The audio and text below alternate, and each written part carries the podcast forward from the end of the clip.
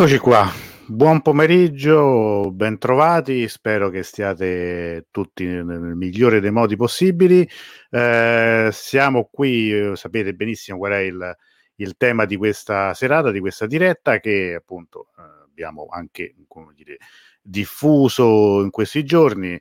L'Iran contro il Covid-19, un hub sanitario per ricerca, cure e sanità avanzata. La diretta è con il professor Franco Naccarella, che però io mi sono perso, cioè, nel senso che sto aspettando da, da, mezz'ora, non mi ha dato eh, segnali di vita, eh, ho provato a chiamarlo l'ultima volta pochi secondi fa, ma non risponde al telefono. So che avevamo anche due, altri due ospiti che aveva voluto giungere il professore collegati dall'estero, dall'Azerbaigian e dall'India.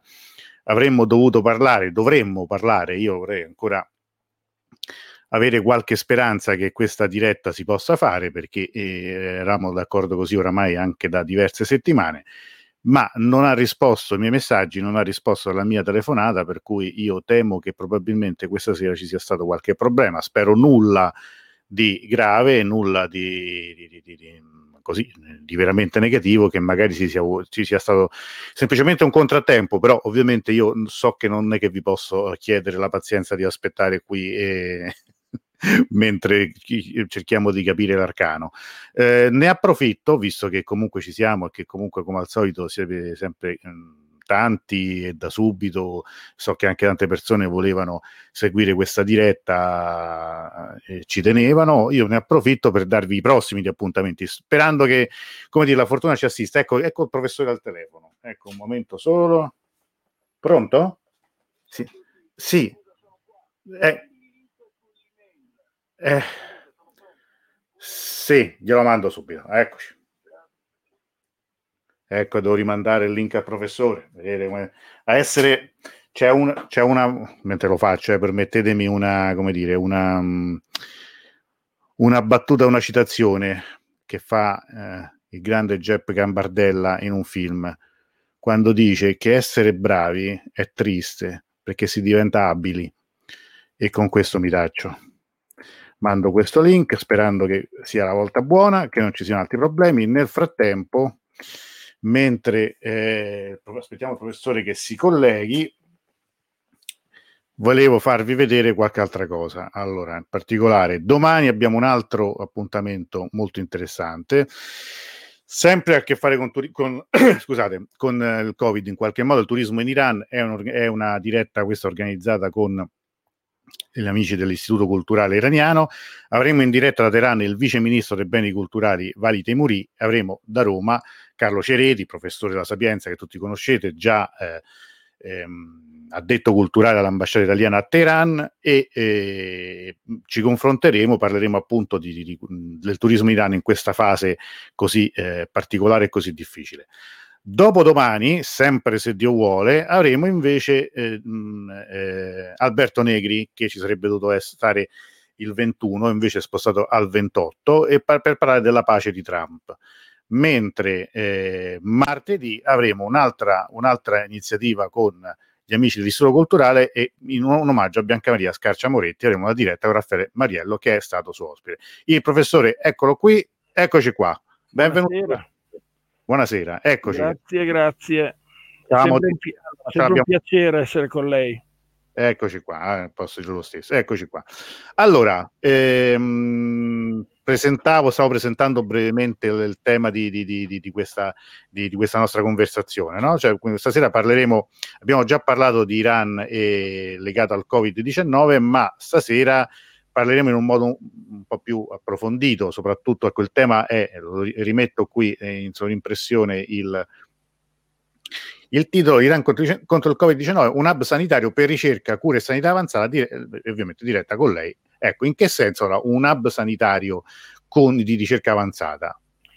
Nel senso che va recuperata quella che è la cultura e l'organizzazione sanitaria iraniana sia pubblica che privata, sia universitaria che non universitaria, come capaci in effetti di fornire una, eh, uno standard assisten- diagnostico e terapeutico per la popolazione iraniana, ma anche come è stato in passato e dovrebbe ritornare in futuro anche per le popolazioni e i paesi che circondano l'Iran.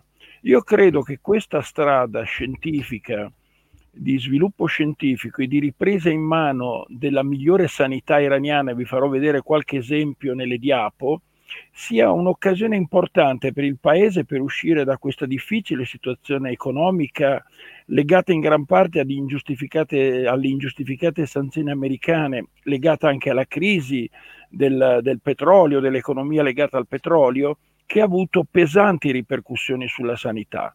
Eh, però sono ancora convinto, per come anche ho letto molto bene quel libro che lei mi ha eh, mi, ha, mi, ha, presentato sulla social revolution cercando di capire quali sono le vere potenzialità dell'Iran, degli ospedali iraniani che vanno rivalorizzate come un'occasione proprio per la ripresa eh, sociale ed economica sia per la popolazione iraniana e ci sono alcuni modelli nel nord dell'Iran molto buoni che se volete vi racconto, ma soprattutto come occasione per ricevere pazienti dai paesi arabi, tutti dai paesi del Medio Oriente, dove non esiste sanità, penso al Libano, penso alla Siria, penso all'Afghanistan, penso a paesi che eh, non possono offrire quegli standard assistenziali che può offrire l'Iran a costi altamente competitivi.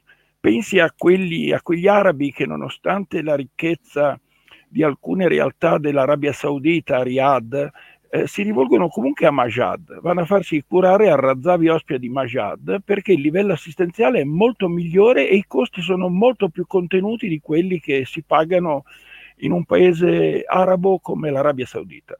Questo era un po' il messaggio iniziale. La domanda però, ecco, so che magari è un po' troppo uh, riduttiva. Questo come è possibile? Cioè, voglio dire, la, la presentazione che lei ha fatto, no? sappiamo tutti del, dell'Iran che è un paese fortemente isolato, soprattutto in questo momento da un punto di vista politico ed anche economico, perché comunque è un paese che potremmo dire che da 40 anni più o meno deve cavarsela da solo. Eppure proprio come ci ha spiegato, eh, come, anzi ci ha, ci ha, annunciato adesso, addirittura da paesi che sono potenzialmente più ricchi, sicuramente, come dire, nelle loro elite più, eh, più, avanzate sono enormemente più ricchi rispetto all'Iran. Se addirittura dai paesi arabi mh, vanno a curarsi no, in, a Mashhad, eh, effettivamente la cosa a noi perlomeno suona molto strano. Allora, eh, come è potuto accadere questo? Anche sulla base, de, lei dice appunto del, de, di quel libro di cui avevamo parlato, di, di, Social Revolution. Cioè, qual è stata la chiave essenziale per cui l'Iran è arrivato a questo? Beh, la chiave è stata, lei, nel libro, come lei ricorderà, c'è una bella analisi dell'evoluzione della sanità iraniana, che passa attraverso quella che viene chiamata una sanità di guerra, cioè l'Iran dopo il 79, dopo la rivoluzione islamica, si trova ad affrontare davvero una situazione che è quella di una, di una guerra, come lei ha descritto molto bene insieme a Nicola Pedde, che è la guerra tra Iran ed Iraq, non voluta certamente dall'Iraq solo, ma voluta da una serie di potenze internazionali. La risposta dell'Iran, dopo otto anni di guerra sanguinosa, eh, è quella anche di inventare un sistema sanitario a copertura, quella che viene chiamata economia e sanità dei martiri, quella che viene mm. chiamata nell'organizzazione anche che Comeini produce, quella che viene chiamata questa forma di il Comeini Relief Committee. Comeini si inventa questa forma. Questo è, scusi, questo è il libro che, che, di cui parlavamo di Kevin Harris a Social sì, non c'è più questa bella copertina, però il libro Oggi è un libro tutto nero, come lei può vedere, però i che tolgo questa. Ah, non c'è più questa, non c'è più quella bellissima copertina. L'ho comprato, se vuole glielo ah. faccio vedere. Come no? Sì, così lo vogliamo vedere i nostri amici. Molto, come posso dire, molto, molto molto clericale. Scarno, insomma, è molto clericale, molto un libro nero. Vabbè. Eh, Però viene, viene, analizzata molto bene l'evoluzione del sistema sanitario iraniano. In effetti Khomeini inventa, Khomeini, la, la rivoluzione islamica favorisce tre cose. Favorisce intanto una percezione popolare più diffusa. Non c'è dubbio che la guerra con le sofferenze che induce stimoli la popolazione iraniana e non solo la classe medica e infermieristica a diventare attivi protagonisti di un miglioramento della situazione del paese. E i primi che possono giovarsi di questo sono proprio i martiri della rivoluzione, le loro famiglie ed una classe che ha sofferto molto durante la guerra e che oggi può accedere finalmente ad, a, ad alcune risposte anche sociali, non solo sanitarie, alcune sociali, alcuni contributi per la vita della famiglia, alcuni contributi per la casa, alcuni contributi per l'educazione dei figli. In più, eh, la rivoluzione islamica nei momenti migliori dopo il 79 identifica queste unità di sanità di base. La sanità, come voi sapete, è divisa fondamentalmente in due livelli. C'è una rete sanitaria di base, che, che, non può non esserci in un paese evoluto culturalmente come l'Iran, e c'è una sanità avanzata che fa riferimento alle cure per acuti in ospedale.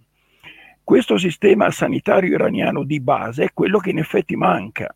L'Iran è un paese, già ai tempi dello Shah, un paese di, con una classe media importante, un paese evoluto, addirittura lo Shah e anche Ahmadinejad successivamente parlano dell'Iran come della quarta potenza mondiale e di un paese mediamente che aspira ad essere tra i 5 e 6 più evoluti del mondo anche in termini sociali e sanitari. Tenete conto che questo fa presa non appena sulla classe dei diseredati o sulla classe più povera, fa, fa presa su una classe di intellettuali e su una classe di scienziati di altissimo livello che l'Iran ha, che approfittano della rivoluzione islamica per una crescita sociale, per una scalata sociale. E in effetti una classe dirigente che prima era esclusa, una classe sociale di intellettuali, di medici, di scienziati che prima era esclusa anche, te- anche, ai tempi dello Shah, in cui era forse in auge solo una piccola elite, diventa capace di gestire il proprio futuro e di creare delle strutture ospedaliere, universitarie e sanitarie importanti, perché il livello culturale non manca certamente, le capacità scientifiche e le capacità assistenziali non mancano. Quello che, manca, che mancava era proprio una struttura sanitaria del paese, un'organizzazione sanitaria del paese. È qui Quindi... che rinasce scusi, è qui che rinascono, no. prendono valore le grandi università, le grandi istituzioni tipo il, il MAC, Hospital, questo, anche charity islamiche di grande livello culturale e assistenziale. Questo potremmo dire con un termine che oggi va un po' di moda, è ovviamente un, una politica inclusiva, quindi sicuramente potremmo dire che il, una delle chiavi di, di, di, così, del, del, successo della sanità iraniana è appunto quello di essere diventato eh, in un programma fortemente inclusivo dopo la rivoluzione e immagino anche con un forte investimento statale, perché non ovviamente... C'è dubbio, non c'è dubbio anche Katami, anche mm, Rafsanjani, mm. anche Katami nella loro gestione prima di, di Ahmadinejad eh, riescono a portare allo Stato la capacità di gestire e organizzare meglio la sanità. Certamente la differenza maggiore è che durante Rafsanjani e, e, e Katami c'è una tendenza anche ad avere un libero mercato e una competitività de, di libero mercato. Eh, mentre sotto Ahmadinejad c'è invece di nuovo un più stretto e rigido controllo statale della sanità che eh, purtroppo deve fare i conti con limitate risorse economiche, con una progressiva anche impover- o riduzione dell'economia del petrolio che poi diventerà drammatica in queste ultime due gestioni di Rouhani, in cui la crisi perché sia, ricordatevi, eh, non insegno niente a lei che conosce meglio l'Iran di me, no. sia nella gestione dello Shah, sia nella gestione di Katamir Fanjani, tutta la, tutta la potenza della sanità espressa deriva dall'economia dell'olio, l'economia certo. del petrolio che dà all'Iran i mezzi economici per creare una società più moderna, una rete assistenziale più moderna e questa eh, rimane importante, rimane valida tutt'oggi. Purtroppo ci sono due novità importanti che anche i paesi occidentali devono eh, con cui i paesi occidentali devono, devono, confrontarsi, la crescita delle esigenze sanitarie, della domanda sanitaria dei cittadini che diventa sempre più sofisticata e sempre più grande, non ci si accontenta più dei livelli essenziali di salute, me lo lasci mettere così, anche la popolazione iraniana che esce durante gli anni della, della rivoluzione islamica da un impoverimento drammatico e riesce ad acquisire livelli essenziali di benessere questo benessere non basta più, la nuova classe dirigente, la nuova classe media iraniana ha giustamente pretese più avanzate.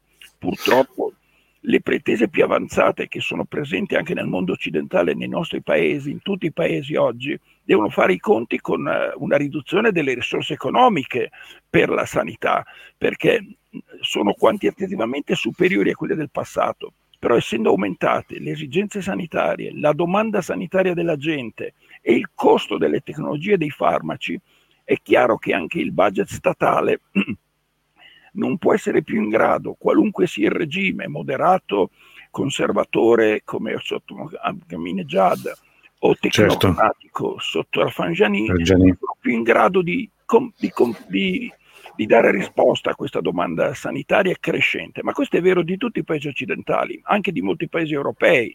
Quindi questo è il punto, non so se è d'accordo Sacchetto. No, indubbiamente, ma mentre parlava veniva in mente anche un dato, come dire, matematico il paese eh, che esce dalla rivoluzione è un paese, questo l'abbiamo detto varie volte, ma io non mi, mi, stancherò mai di ricordarlo, un paese di 35 milioni di abitanti, con una sanità che non è ancora una sanità, appunto come diceva lei, sviluppata come sarà successivamente, ma oggi il paese è un paese di 82 e passa milioni di abitanti.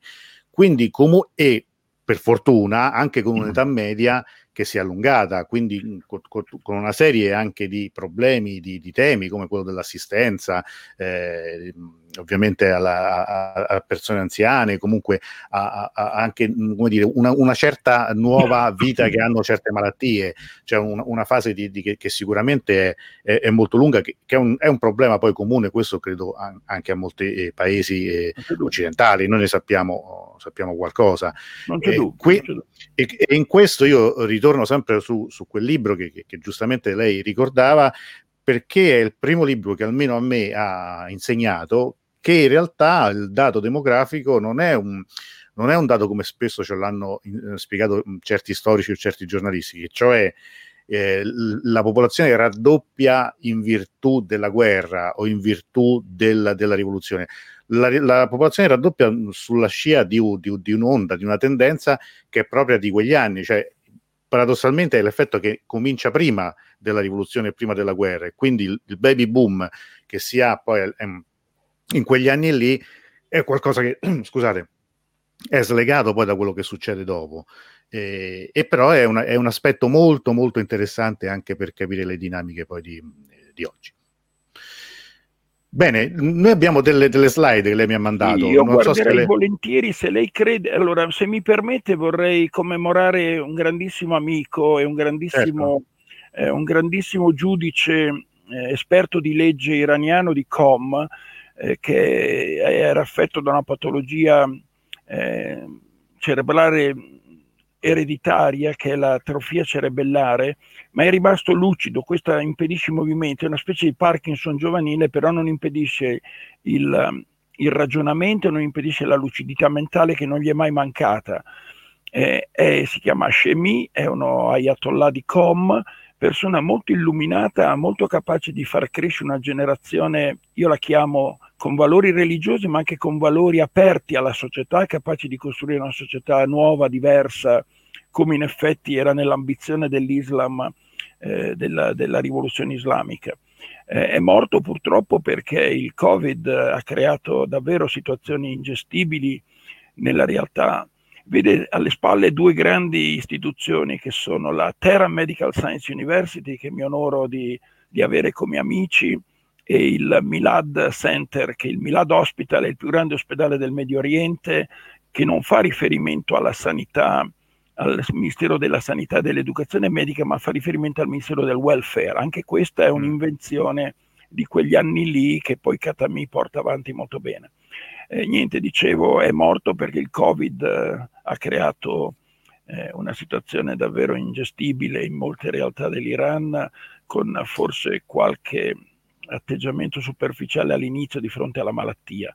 La malattia comunque ha colpito lui fino alla morte, ha colpito molti anche degli operatori medici e non medici a cui va riconosciuto il grande impegno e il grande sacrificio con cui hanno affrontato la pandemia del Covid in Iran. Se lei mi fa vedere l'ultima parte della seconda parte di Avicenna, si ricorda quel PowerPoint che abbiamo usato?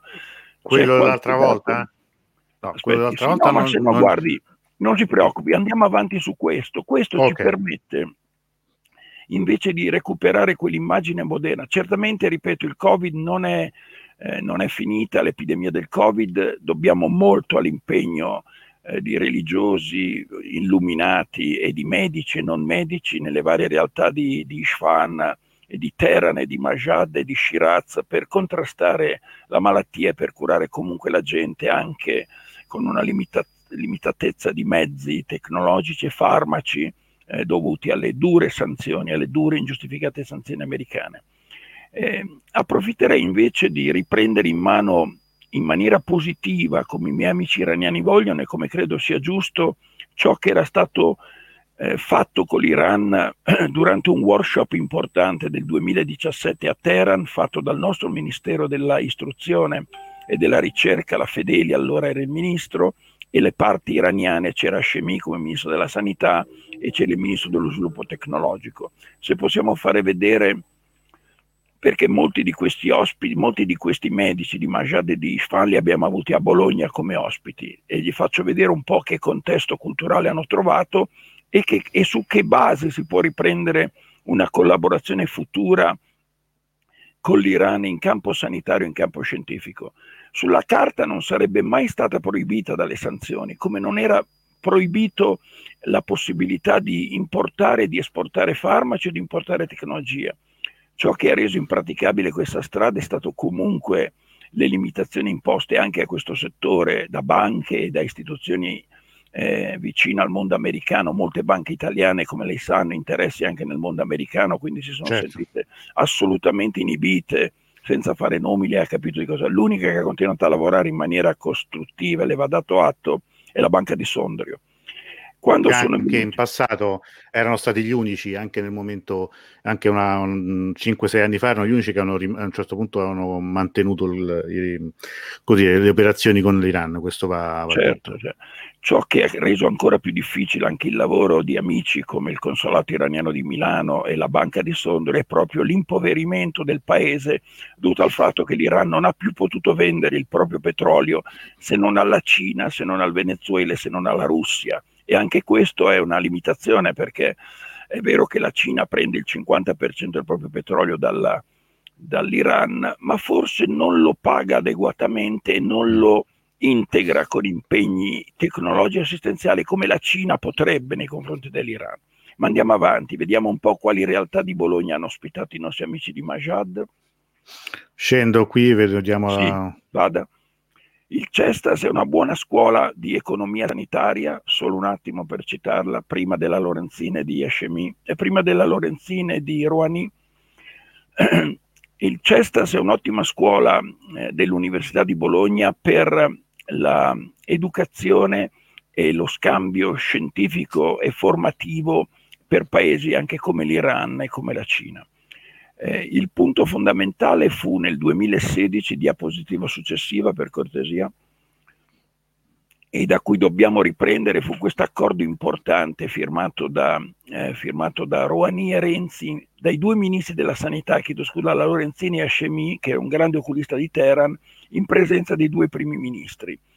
Questo accordo identificava in maniera molto chiara le potenzialità dell'Iran, ma anche le, le necessità dell'Iran e definiva i potenziali contributi tecnologici, formativi e di pianificazione sanitaria che l'Italia poteva offrire. Prossima. Questa è la foto che facemmo nella sala del, del Ministero. Prossima. Hashemi. Prossima. Alcune mediatrici culturali ci hanno molto aiutato in questi anni, che parlano appunto iraniano e persiano. Prossima. Abbiamo trovato una possibilità al campus di Bologna di ospitare gli amici iraniani davvero con due condizioni importanti, prezzi assolutamente convenienti e un rispetto delle diverse abitudini alimentari dei nostri amici iraniani. Prossima. Prossima, sempre il dottor Carvelli, prossima. Prossima. Questo è il campus, il college di Bologna, dove possiamo ospitare in qualunque altro momento sia amici medici che amici non medici davvero a prezzi molto competitivi e che anche gli amici iraniani hanno potuto sostenere o noi abbiamo sostenuto in parte. Prossima. Alcune parti politiche, in particolare del PD, si sono dimostrate molto disponibili. Prossima. Mm la nostra ex assessore alla sanità della gestione di Vitali come sindaco di Bologna e di La Forgia come presidente della regione sono stati particolarmente aperti a questa collaborazione con l'Iran. Prossima. Prossima. Ci sono stati anche alcuni incontri con Unisalute. Unisalute rappresenta la maggiore associazione di integrazione sanitaria, di mutua integrativa sanitaria e questo è l'incontro che abbiamo fatto con eh, l'ambasciatore Majed Jamei e la dottoressa Fiammetta Fabrici, che era l'allora amministratore delegato della, di Unisalute del gruppo Unipol. Prossima. Questo è l'incontro con Unisalute per un altro paese che in questo caso era l'Azerbaijan, vedete la bandiera Azerbaijan mm-hmm. sul, sullo sfondo, ecco, prossima. Tecnologie oculistiche sono molto apprezzate. Ricordatevi che l'Iran ha 4 o 5 strutture di oculistiche di altissimo livello, due a Teheran, tre a Teheran, una è quella del ministro Hashemi, che è una grande struttura di oculistica, l'altro è il Basirai Hospital, che è un grande ospedale oftalmologico che avrebbe avuto davvero bisogno di prendere alcune nostre tecnologie italiane ed europee, eh, purtroppo anche a costi molto convenienti, quali offerte la parte italiana, non c'è stata più nel periodo delle sanzioni la disponibilità economica e alcuni amici mi hanno detto Franco faremo fatica a salvare quello che di tecnologico e di culturale e di assistenziale abbiamo realizzato in questi anni. Prossima. Eh, l'ambasciatore Mohamed Jamei eh, ha visitato anche l'Università di Bologna, l'Università di Modena e ha visitato alcune aziende. Voi sapete che abbiamo un grande polo tecnologico a Modena e a Mirandola e sono state apprezzate particolarmente dagli iraniani la tecnologia della RAND per l'oncologia e della Regeneron per le cellule staminali. Questo è il livello che merita l'Iran. Oggi le condizioni economiche non sono, non sono favorevoli a nessuna delle due parti, però questo è il livello di scambio che questo paese merita e la sua sanità merita. Prossima. Abbiamo incontrato anche alcune aziende di Roma del settore sanitario, che è l'ALSE, che è una struttura che realizza sale operatorie, realizza strutture intermedie, tecnologie e anche questa secondo me è una potenzialità aperta, che deve rimanere aperta. L'open innovation il technology transfer sono sempre stati eh, una peculiarità o addirittura la base dell'importante sviluppo scientifico e sanitario che si può avere nei nostri ospedali come nei loro ospedali. Tenete conto che l'Iran ha conservato sempre aperto un rapporto con le maggiori aziende tedesche, con la Germania, che continua tuttora a vendere. Noi facciamo fatica e non ho capito ancora bene perché, ma la Germania continua a vendere molte delle tecnologie Siemens e molte delle loro tecnologie per l'imaging, le TAC e le risonanze mm. magnetiche. Ho visto ad Urmia, all'ospedale internazionale di Urmia, costosissime tecnologie per l'imaging comprate prima onestamente o a cavallo dei primi anni del, delle sanzioni americane che sono però ancora lì imballate, quindi eh, quella dell'evoluzione tecnologica è assolutamente importante. Prossima.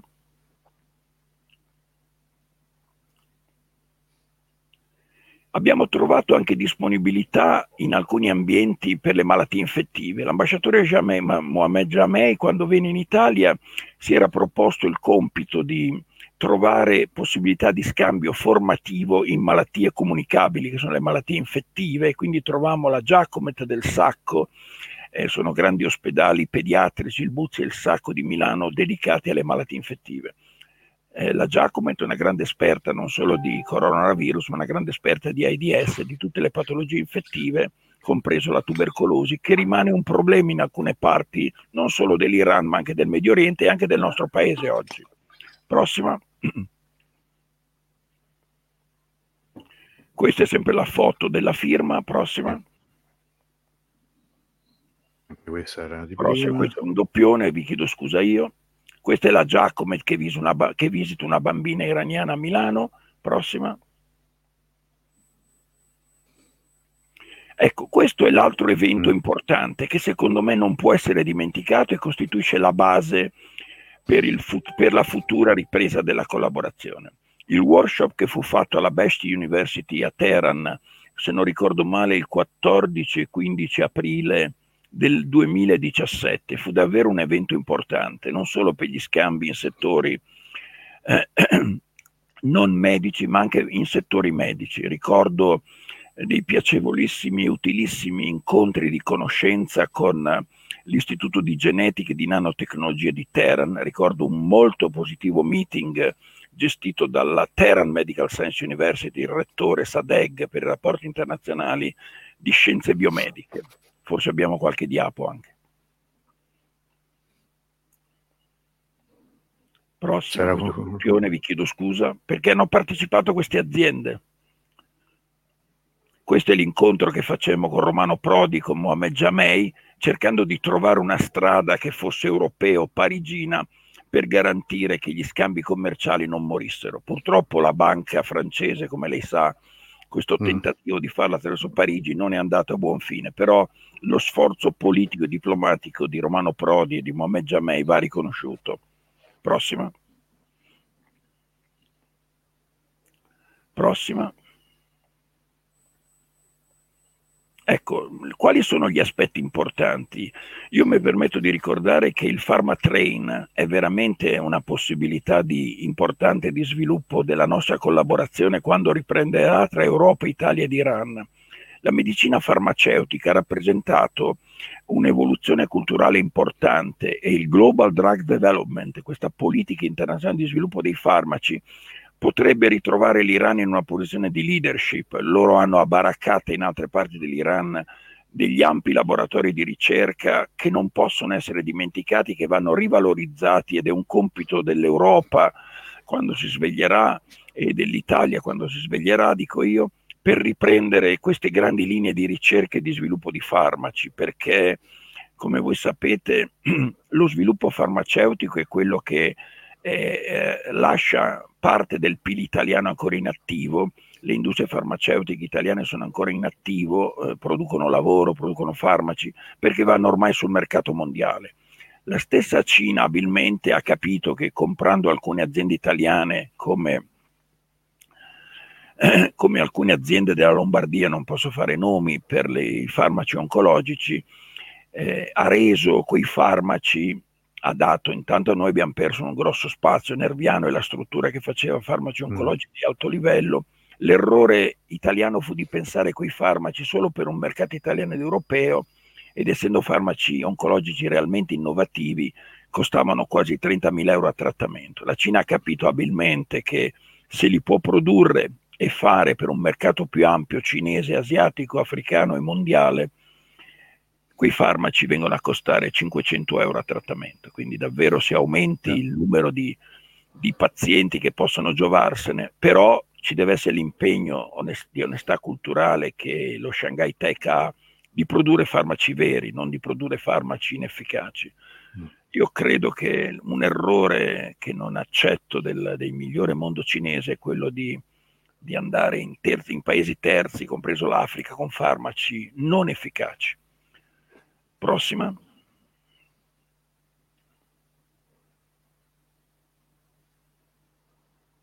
Ecco, gli amici importanti che volevo citarvi sono gli amici Saidi Reza, è il, stato il direttore, l'amministratore del CEO, scusate, del Razavi Hospital di Majad, che sicuramente è il più grande e più avanzata realtà universitaria ed ospedaliera del paese, sostenuta dalla dall'Emam Reza Foundation, quindi da un mondo islamico forte culturalmente, ricco economicamente, ma con grandi capacità di investimento assistenziale economico in strutture avanzate. Saidi Reza è il neonatologo, è una terapia intensiva neonatologica di quasi 25 letti alla Razavi Hospital di Majad. Prossima, forse abbiamo qualche immagine. Ecco, questo è il Razavi Hospital questa è la nostra riunione, vedete loro fanno tutti gli anni, facevano perlomeno, scusate, eh, degli incontri internazionali eh, di cardiologia, c'era il Total Coronary Occlusion Meeting a, al Razavi Ospia di Majad con almeno 24-25 paesi del mondo, compreso Cina, compreso Giappone, Germania, Svezia, dove molti iraniani sono andati a lavorare, dove, dove mostrano le loro capacità scientifiche e di innovazione tecnologica. Prossima. Eh, ho imparato molto anche dal rispetto e dalla conoscenza, ho cercato di approfondire come fa lei Sacchetti e come invita lei a fare con i suoi ospiti la conoscenza del mondo persiano, del mondo islamico persiano. Vi segnalo questi tre libri che io amo particolarmente. Uno è l'Emam Reza Foundation e l'Emam Reza Hospital e l'Emam Reza, scusate, Shrine come una grande occasione di arte islamica di altissimo livello. Vi segnalo la possibilità di apprezzare molto meglio la ricchezza della, dell'ornamento, la ricchezza della produzione artistica, eh, sia in mosaici sia in uh, strutture eh, religiose del, dell'Islam e vi segnalo l'importanza di comprendere che esiste un'etica islamica che è abbastanza differente su alcuni valori e su alcuni comportamenti rispetto alla nostra etica medico occidentale. Quello che è comune è comunque la possibilità di eh, avere un rispetto profondo dell'uomo e della, dell'uomo, mala, dell'uomo, dell'uomo malato e della vita dell'uomo malato, però con alcune differenze importanti, come lei sa, sul trapianto d'organi e su alcuni interventi medici mm-hmm. invasivi che l'Islam non ammette se non attraverso il giudizio di una sura, di un legale islamico. Prossima. Ecco, questa è la terapia intensiva di Saidi Reza Razavi di Majad e qui ci sono 25 posti letto di terapia intensiva acuta e vi posso garantire che ho trovato e ho visto bambini anche dell'Afghanistan, anche del Pakistan, anche addirittura dell'Azerbaijan, e addirittura del Kazakistan. Quindi la possibilità di curare bambini eh, con uh, sistemi economicamente molto equi, molto giusti, anche patologie di altri paesi vicini. Questo è quello che l'Iran può fare lo può fare bene ed è una grossa occasione, credetemi, di rilancio culturale, umano e assistenziale ed economico in ultima analisi delle strutture sanitarie iraniane, che io auspico ovviamente. Prossima. Ecco, in questa diapo vi ho riassunto un po' quello che ho visto. Ho toccato con mano pazienti dal sud della Russia, ho toccato con mano pazienti dalla, dall'area turca, dall'addirittura, come le dicevo, dall'Iraq ovviamente, perché c'è una parte sciita importante anche in Iraq, dall'Arabia Saudita, dall'Oman, dal Qatar. Quindi l'Iran può ritornare a svolgere, anzi il mio auspicio è che investimenti culturali ed economici e politici siano fatti nonostante la durezza di queste sanzioni in questo settore, come un settore davvero qualificante dell'Iran e qualificante della sua ripresa politica ed economica e della sua immagine nel Medio Oriente e nel mondo. Prossima. Se Katie mi interrompa o se ci sono domande. No, no. Ci sono già delle domande, le, le vediamo alla fine, magari okay. andiamo avanti. Eh, questo è l'incontro che facemmo con Saidi Reza, con il figliolo di Mohamed Jamei, Mahmoud, e come lei vede il Razavi ha il suo logo sulla destra, il, l'Emam Reza Foundation sulla sinistra come una struttura e siamo stati vicinissimi a concludere un accordo per la diagnosi delle malattie congenite metaboliche neonatali. Lei sa che queste malattie metaboliche neonatali eh, se vengono diagnosticate presto si evitano delle complicanze neurologiche irreversibili e gravissime. Eh, oggi tuttora il Majad, il Razavi di Majad manda, hanno quasi 2500 neonati all'anno nuovi, almeno in un ospedale, ne hanno 4000 in un altro. Quindi c'è una un'incidenza di, c'è una presenza di neonati con potenziali rischi da, da, queste malattie metaboliche. Tuttora spediscono questi test, che sono test nel, questi, il sangue di questi neonati per i test in Germania a costi davvero molto più alti di quelli che potremmo offrire noi a Bologna, potrebbe offrire la Mangiagalli a Milano e Saidi Reza ha incontrato la regione Lombardia anche per questo. Eh, credo che sia stato bloccato anche la, l'esportazione di test di questo, di, di questo sangue eh, per la Germania. Credo che sia ingiustificato, ma posso capire le ragioni economiche e politiche che l'hanno realizzato. Prossimo.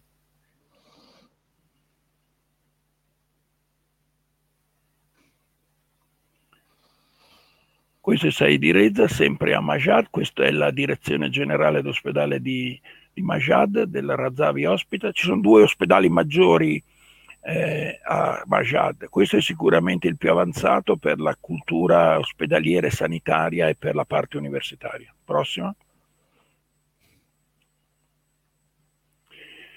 E si è creata anche una buona collaborazione con alcuni genetisti del Saed Rajei, che è un altro ospedale importante di Teheran, un'ottima struttura cardiologica, e con la nostra neonatologia di Bologna, il professor Cocchi, che è un esperto di malattie genetiche, un esperto di malattie neonatali. E mi auguro che questa collaborazione possa riprendere. Prossima.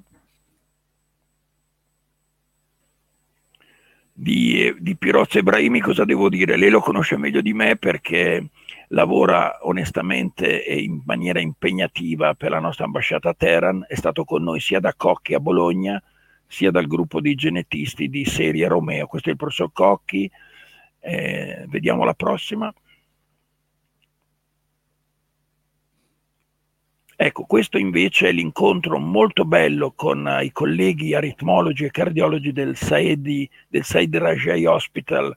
Anche qui mi piacerebbe che lei, Sacchetti, ricordasse ai nostri uditori eh, il, il, perché dei nomi di, perché dei nomi di questi ah, ospedali. Beh, certo, certo. Eh. Rajai è, è il è uno, se non sbaglio, è il secondo presidente del, del, della Repubblica Islamica che morì, tra l'altro, dopo nemmeno un mese dalla sua elezione, morì in uno degli attentati che allora così colpivano di continuo il paese nei, nei primissimi anni della rivoluzione. Quindi è, era, una, era, una, come dire, una, era, veniva da, da, dai ceti popolari, un presidente che ovviamente ha partecipato alla rivoluzione che ecco, rimangono questi nomi nella, sia nei, nei, nei, nomi degli ospedali sia nella toponomastica no, del, del, paese, certo. sono, tutti, sono tutti personaggi molto spesso legati a quegli anni lì.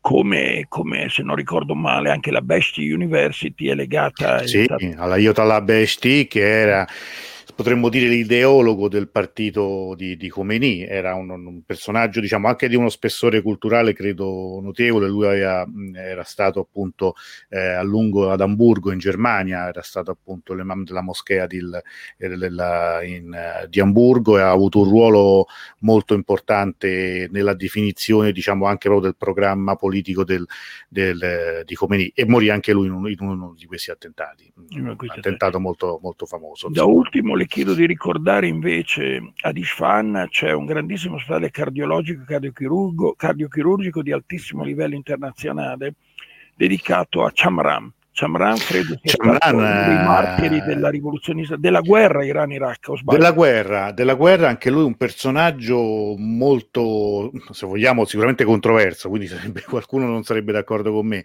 Chamran era, era, era anche uno dei, dei rivoluzionari che si formò, se non sbaglio, in Libano e fu uno di quelli che diciamo, portò come bagaglio nella, nella rivoluzione una competenza tecnico-militare. Quindi ecco, era, era diciamo, anche un soldato, morì durante la, nelle prime fasi, se non sbaglio, del, della, della, della, guerra Iran-Iraq, di cui appunto qualche giorno fa abbiamo ricordato il quarantennale dello scoppio. Chamran chiunque dei nostri amici che ci ascolta con, sia, sia mai stato a Teheran sa che c'è una delle, di quelle superstrade, di quelle strade enormi che, che, che, fanno da grandi arterie di Teheran che appunto si chiama, è intitolata a lui, Chamran. Certo, mi piaceva ricordare questi pezzi perché sono le parti più significative della memoria culturale e storica di un paese. Prossima, credo che siamo alla fine, se ci sono domande mi fermo. Sì, abbiamo ancora qualche minuto, finiamo, ecco, sì. magari andiamo avanti, vediamo... Questo è un gruppo di genetisti, compreso Saber Siamak e Pirozzi Ebrahimi, la, legati al, all'ospedale del, dello Shahid Rajai, quello che citavamo, che secondo me è una delle migliori cardiologie genetiche di Teheran, forse addirittura superiore all'Art Center di Teheran. Prossima. Questa potrà ecco, già. Eh. Questo è appunto quello che volevo, che lei mi ha già spiegato, che io ho cercato di capire e di comprendere. Prossima. Questa è la visita che abbiamo fatto in pediatria a Bologna perché la neonatologia e la pediatria erano, e la cura dei bambini, la salute della madre e del bambino è sempre stata una priorità anche in Iran e deve rimanere una priorità anche oggi. E la visita a Bologna di alcuni colleghi era proprio legata a questo. Prossima. esiste un'ottima struttura anche per l'oncologia a Teheran, sia a Teheran che a Isfahan a Teheran esiste questo ROC, che è un gruppo di oncologi e di radioterapisti cresciuti nella cultura tedesca e nella cultura svedese. Come vedete c'è la bandiera tedesca anche sì. e c'è la bandiera svedese perché avevamo con noi un'iraniana che vive e studia in Svezia. E la, l'oncologia è un problema nei paesi moderni ed è quello che ha messo in crisi tutti i sistemi sanitari, sono cresciute le patologie croniche non solo le cardiovascolari, infarto, scompenso cardiaco, di ictus cerebrale, ma anche quelle oncologiche. L'aumentata incidenza di tumori legata ad una prolungata, a una meritevole e giusta prolungata quantità e durata della vita ha creato però una aumentata incidenza e prevalenza di malattie neoplastiche. E I tumori sono molto più frequenti anche in Iran, sono associati ad un'età media molto più avanzata, a parte i tumori che appaiono in età giovanile, e sono spesso associati a comorbidità. Abbiamo visto anche in, patologia, anche in, in amici iraniani, in ospedali iraniani, quello che affrontiamo anche noi. Non esiste più il malato che ha solo un problema, esiste il malato mm. con la comorbidità, c'è un po' di insufficienza renale, un po' di diabete, un piccolo infarto, un tumore, lo scompenso cardiaco. Globa- il, è cambiato il modo di approcciare questi malati eh, e do atto agli iraniani di averlo capito e accettato e ovviamente discusso con noi ampiamente. Prossima. Questo è l'incontro invece con la genetica. Tengo molto a questo perché la genetica iraniana è di grandissimo livello. Sia a Teheran sia a Yazd esistono strutture per la caratterizzazione genetica delle malattie. Oggi la medicina personalizzata la predictive medicine, la, oggi siamo nell'epoca della medicina delle 4 P, predictive, precision medicine, personalized medicine and participated medicine la medicina deve essere precisa, deve essere predittiva delle malattie, deve essere personalizzata perché ogni paziente ha una singola, ha un proprio modo di esprimere la stessa malattia di altri soggetti e deve essere partecipata. Non si può fare con il vecchio paternalismo, si deve fare con un coinvolgimento pieno del paziente. E la genetica in questo è un'arma importantissima. Eh, l'ho già detto forse l'altra volta che abbiamo fatto anche ricerche di genetica in Iran e sono grato ai colleghi dell'ospedale Il Golfo Gaiani di Com e anche ai colleghi di Isfahan. Eh, la stessa malattia, come avevamo scoperto in Cina 15 anni prima, lo stesso tumore del polmone ha mutazioni genetiche, quindi lo stesso adenocarcinoma del polmone, e se non sono chiaro mi chiederete spiegazioni, ha, stessa, ha, diverse, ha le ha eh, mutazioni genetiche diverse da quelle presenti nella popolazione caucasica. Voi capite che questo cambia il trattamento della stessa patologia in diversi contesti eh, ambientali, cioè in diversi paesi, non solo in Cina ma anche in Iran. Grazie alla collaborazione dello, dello Ayatollah Hashemi abbiamo fatto una ricerca sull'atrofia cerebrale sua e dei familiari e di altri pazienti a coma e abbiamo scoperto che la stessa atrofia cerebellare che è presente anche nel database della nostra neurologia di Bologna, nel database del BESTA, che è il miglior ospedale neurologico d'Europa, a Milano, ha mutazioni genetiche diverse. Quindi la stessa malattia, che è una specie di Parkinson giovanile con rigidità motoria terribile, ma con conservazione, ripeto, del, dell'intelligenza e della lucidità cerebrale uniche, è caratterizzata da diverse mutazioni genetiche in diverse popolazioni. Questo cambierà, già da oggi cambia, ma cambierà per il futuro il modo di fare la diagnosi e il modo di fare la terapia. Prossima credo sia l'ultima. Aspetta un momento, perché mi, aff- mi apprestavo, mm. infatti volevo farle...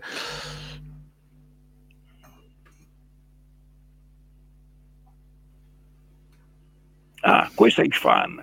Perché dimenticare il rettore Sadeghi, Sadeghi che è il primo a sinistra, un bravissimo collega giovane che parlava un ottimo inglese e le due ragazze che seguivano, le due donne che seguivano tutta la parte di educazione alla Isfahan Medical, University of Medical Sciences. Abbiamo fatto varie lezioni lì sulla genetica cardiovascolare, sulla genetica dei tumori e sulle co- potenziali collaborazioni. Anche lì aspettavamo due dei loro medici a Bologna e poi le sanzioni e la difficoltà economica dell'Iran dovuta al blocco della vendita del suo maggiore prodotto che era l'olio, come era, come era importante anche. Petrolio, certo. Ha bloccato un po' tutto. Prossima, credo sia proprio l'ultima, vediamo. Non ricordo dove finisce. Questo è un convegno a Majad, sempre con alcuni colleghi italiani. Prossima. Ecco, non dimentichiamo il rettore della parte medica, è un grande cardiologo pediatra, Sabri, il professore Sabri, Mohammad Sabri, è un grande conoscitore del mondo occidentale, della Francia, della Germania, dell'Italia e degli Stati Uniti. E quindi mi auguro che questa libertà di movimento per la scienza e per la cultura non possa e non, vo- e non venga più inibita da nessuno per il futuro perché nella scienza e nel dialogo tra persone ragionevoli e razionali si può e si deve trovare una soluzione per lo sviluppo dei, dei nostri paesi e delle, delle relazioni internazionali. Prossima. Questa è la direttrice donna super, la, Mus- Sadeghi, che anche lei è stata dieci anni negli Stati Uniti e dirige il laboratorio di ricerca, badate bene, della World Health Organization.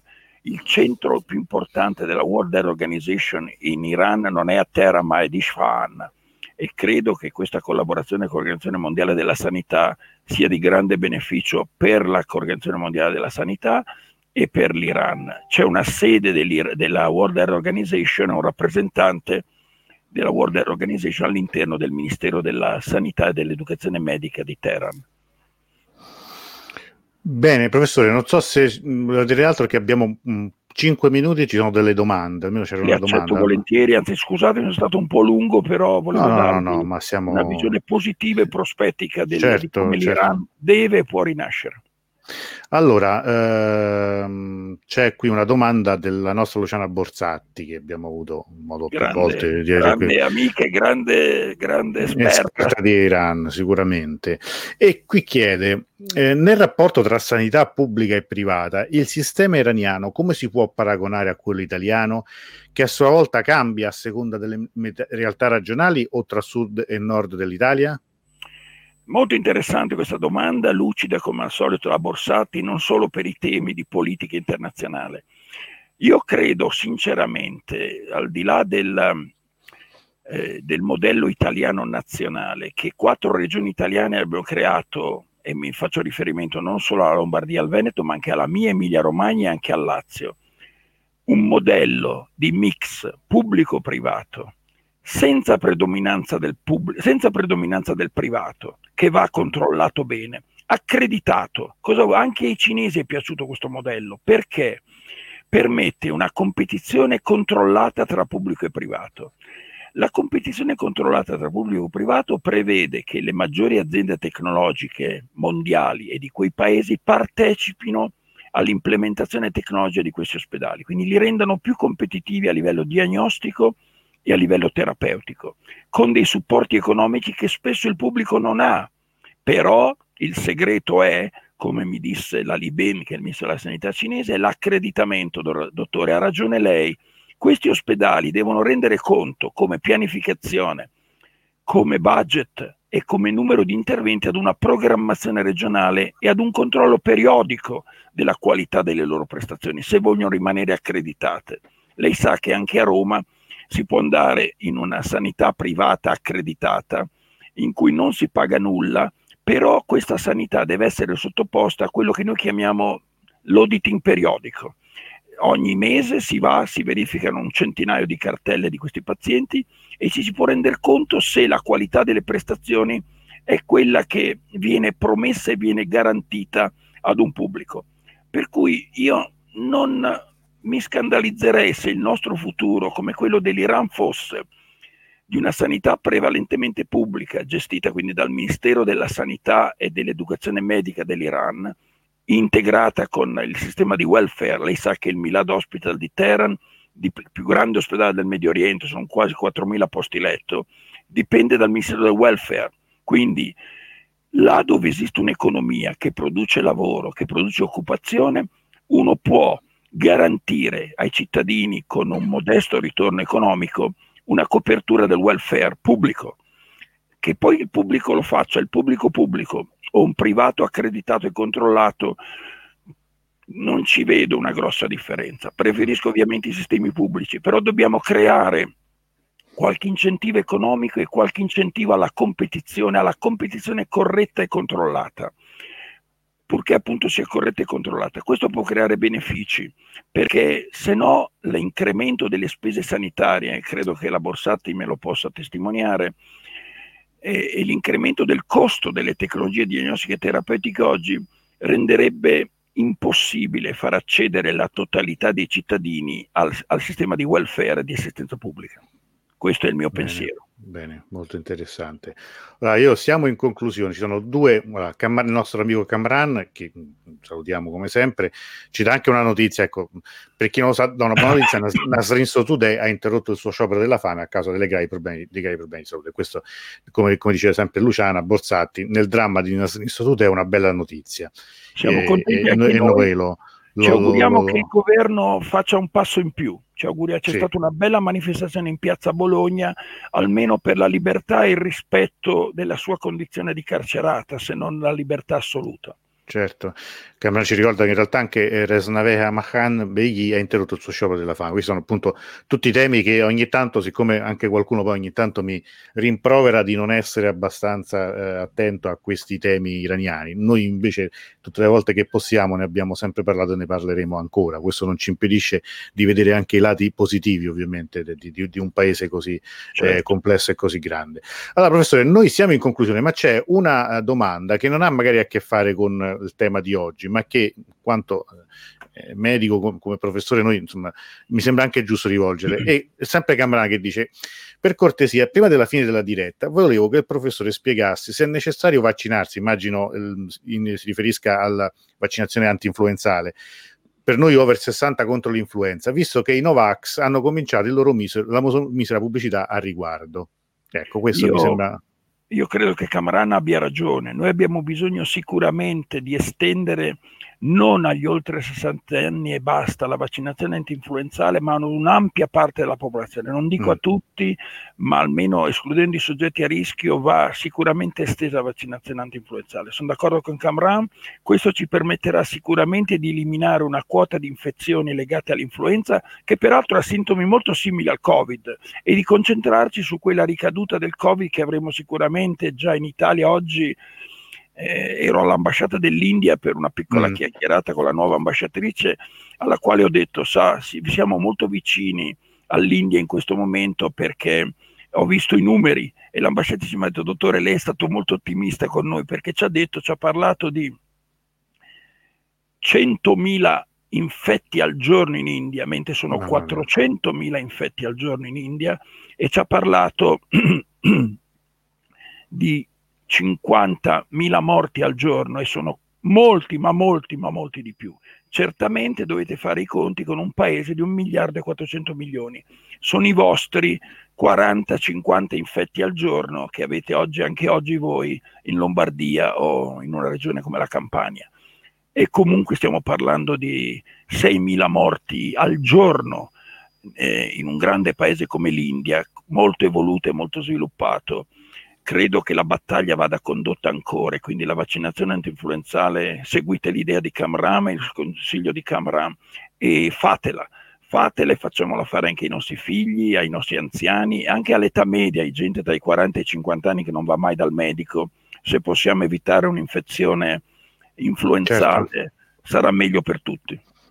Sì, sì, sì, assolutamente. Io questo infatti la vorrei fare anch'io, detto molto sinceramente. Non, la faccia, non, non, vedo, non vedo perché no. Cioè, ecco, in questo momento credo che io mi sento insomma di rivolgere, l'ho fatto nel corso di questi mesi, insomma, nel picco delle persone che ci hanno seguito veramente è una preghiera, facciamo attenzione perché io credo che, che stiamo cominciando a pagare una, un'allegria immotivata che, che, che, si è scatenata quest'estate. Non, non, certo. non, non, perché l'allegria sia una cosa brutta, però si può anche essere allegri in altre forme, insomma, con un po' più di cervello, magari sarebbe... Vi aspetto sempre a Bologna, Sacchetti, magari. Ecco, Sicuramente, guardi, non appena appunto la situazione lo permetterà, proprio per questo sto cercando mm. an- ancora adesso di muovermi il meno possibile, certo. ma quando finalmente avremo... Lo insomma, alla, alla Borsati a Zanconato, che sono già stati venite insieme, sicuramente. prego. Ma sicuramente, guardi, quando faremo, quando poi tutto questo magari non dico che finirà questa emergenza, ma insomma saremo, avremo, come dire, passato quel, questo lungo inverno della malattia, faremo un fuoco in stile come quello di Fellini a Rimini. Ok. bruceremo, bruceremo simbolicamente eh, tutto quanto. Allora, grazie veramente professore, anche que- questa sera è stato veramente eh, un piacere sentirla e credo che abbiamo imparato tutti molte cose, anzi la rinvitiamo mh, mm, quando, eh, insomma, quando potrà, quando, quando, quando, ha da dedicarci del tempo, anche perché i temi sono tanti e credo che siano sempre molto attuali. Molte delle cose che lei oggi ci ha spiegato, anche questo fatto che oggi ci si ammala, in, come dire, in contemporanea il soggetto ha più... Eh, patologia in contemporanea è, è una cosa che effettivamente così da un punto di vista ahimè empirico credo che forse abbiamo constatato un po' tutti no? Con, seguendo le, le vicende di, di, di, persone che conosciamo ma anche questo è un tema che probabilmente non è stato affrontato diciamo dall'informazione scientifica, non parliamo dell'informazione generica perché mm. è così. Allora, Francesco... Accetto l'invito volevo segnalare una cosa, nel primo sì. set di Diapo che ha, se mi permette, verso fine, verso fine ottobre, farei davvero sì. l'epidemiologia delle malattie in Iran, perché ah, hanno, hanno, alcuni aspetti specifici che è giusto conoscere, perché alcune malattie sono presenti anche in età giovanile, e vorrei fare un confronto con quello che ho visto nel mondo caucasico, in Italia, in Europa e anche nel mondo cinese. Nel primo eh, set di Diapo ha 7-8 diapo dedicate alle specificità epidemiologiche dell'Iran che fa riferimento al diabete in età giovanile, all'insufficienza renale precoce, avete, hanno molte pazienti in dialisi nelle, nelle charity islamiche in molti mm. ospedali in età giovanile. Questo meriterebbe attenzione perché... Ecco, questo è, è, tra l'altro è interessante perché c'è un fenomeno, ahimè, eh, tremendo in Iran che è quello della vendita del rene. Lo proprio so, perché, so. quindi no, eh, guardi, allora, quando vuole, passato dopo il 10 ottobre, quando lei mi dà una data, io sono Quando vuole lei, io direi proprio epidemiologia, comparative epidemiology of uh, Iran diseases, malat- confronto epidemiologico delle malattie, dell'epidemiologia sanitaria in Iran, una roba del genere, sa che ti vede bene, lei. Bene, bene, bene, bene, bene, no, no, no, benissimo. Allora, Francesco... sia utile. No, assolutamente sì, assolutamente sì. Francesco le fai complimenti, tematica complessa ma trattata in maniera estremamente chiara e piacevole, complimenti al dottor Accarella Antonello, che, anche a Bolassani che salutiamo, eh, ringrazia, Grazie, anche Luciana eh, ringrazia. Con grande stima la nostra Marwa dal Cairo che ci segue molto spesso, nostra amica oramai veramente di compagna di queste dirette, è stato molto positivo sentirla, è vero, è stato molto positivo, questo è, è un aggettivo che io vorrei sottolineare, nel senso che è bene eh, informarsi, studiare, imparare queste cose senza fare finta che tutto questo non esista, cioè che non è che se facciamo finta che le malattie non ci siano, non ci ammaliamo, ecco, questo certo. mi sembra che, che alla base ci dovrebbe essere questo nostro atteggiamento non è che... Mm, Sai che ti posso fare un appello? Certo. A, due, a, due, grandi leader come lei e la Borsati. Io voglio no, leader. no, io vorrei pubblicare due grandi esperti e attenti. Io la chiamo, lo, lo, lo, sa che l'ho definita la geopolitica della cultura. Oh, beh, grazie, troppo buono. Mi piacerebbe davvero con lei, con la Borsati, con la presentazione Alberto Bradanini, raccontare per iscritto come ho fatto questa mia esperienza in Iran, perché fare, sarebbe di grande giovamento e di grande sollievo per questa parte migliore, produttiva, intellettualmente onesta dell'Iran, per la sua immagine nel mondo e per riprendere prima o poi questi rapporti non solo Cina-Iran, Russia-Iran, ma anche Europa ed Italia-Iran. Se mi aiutate, è certo, un aiuto allora, guardi, culturale, è una sfida.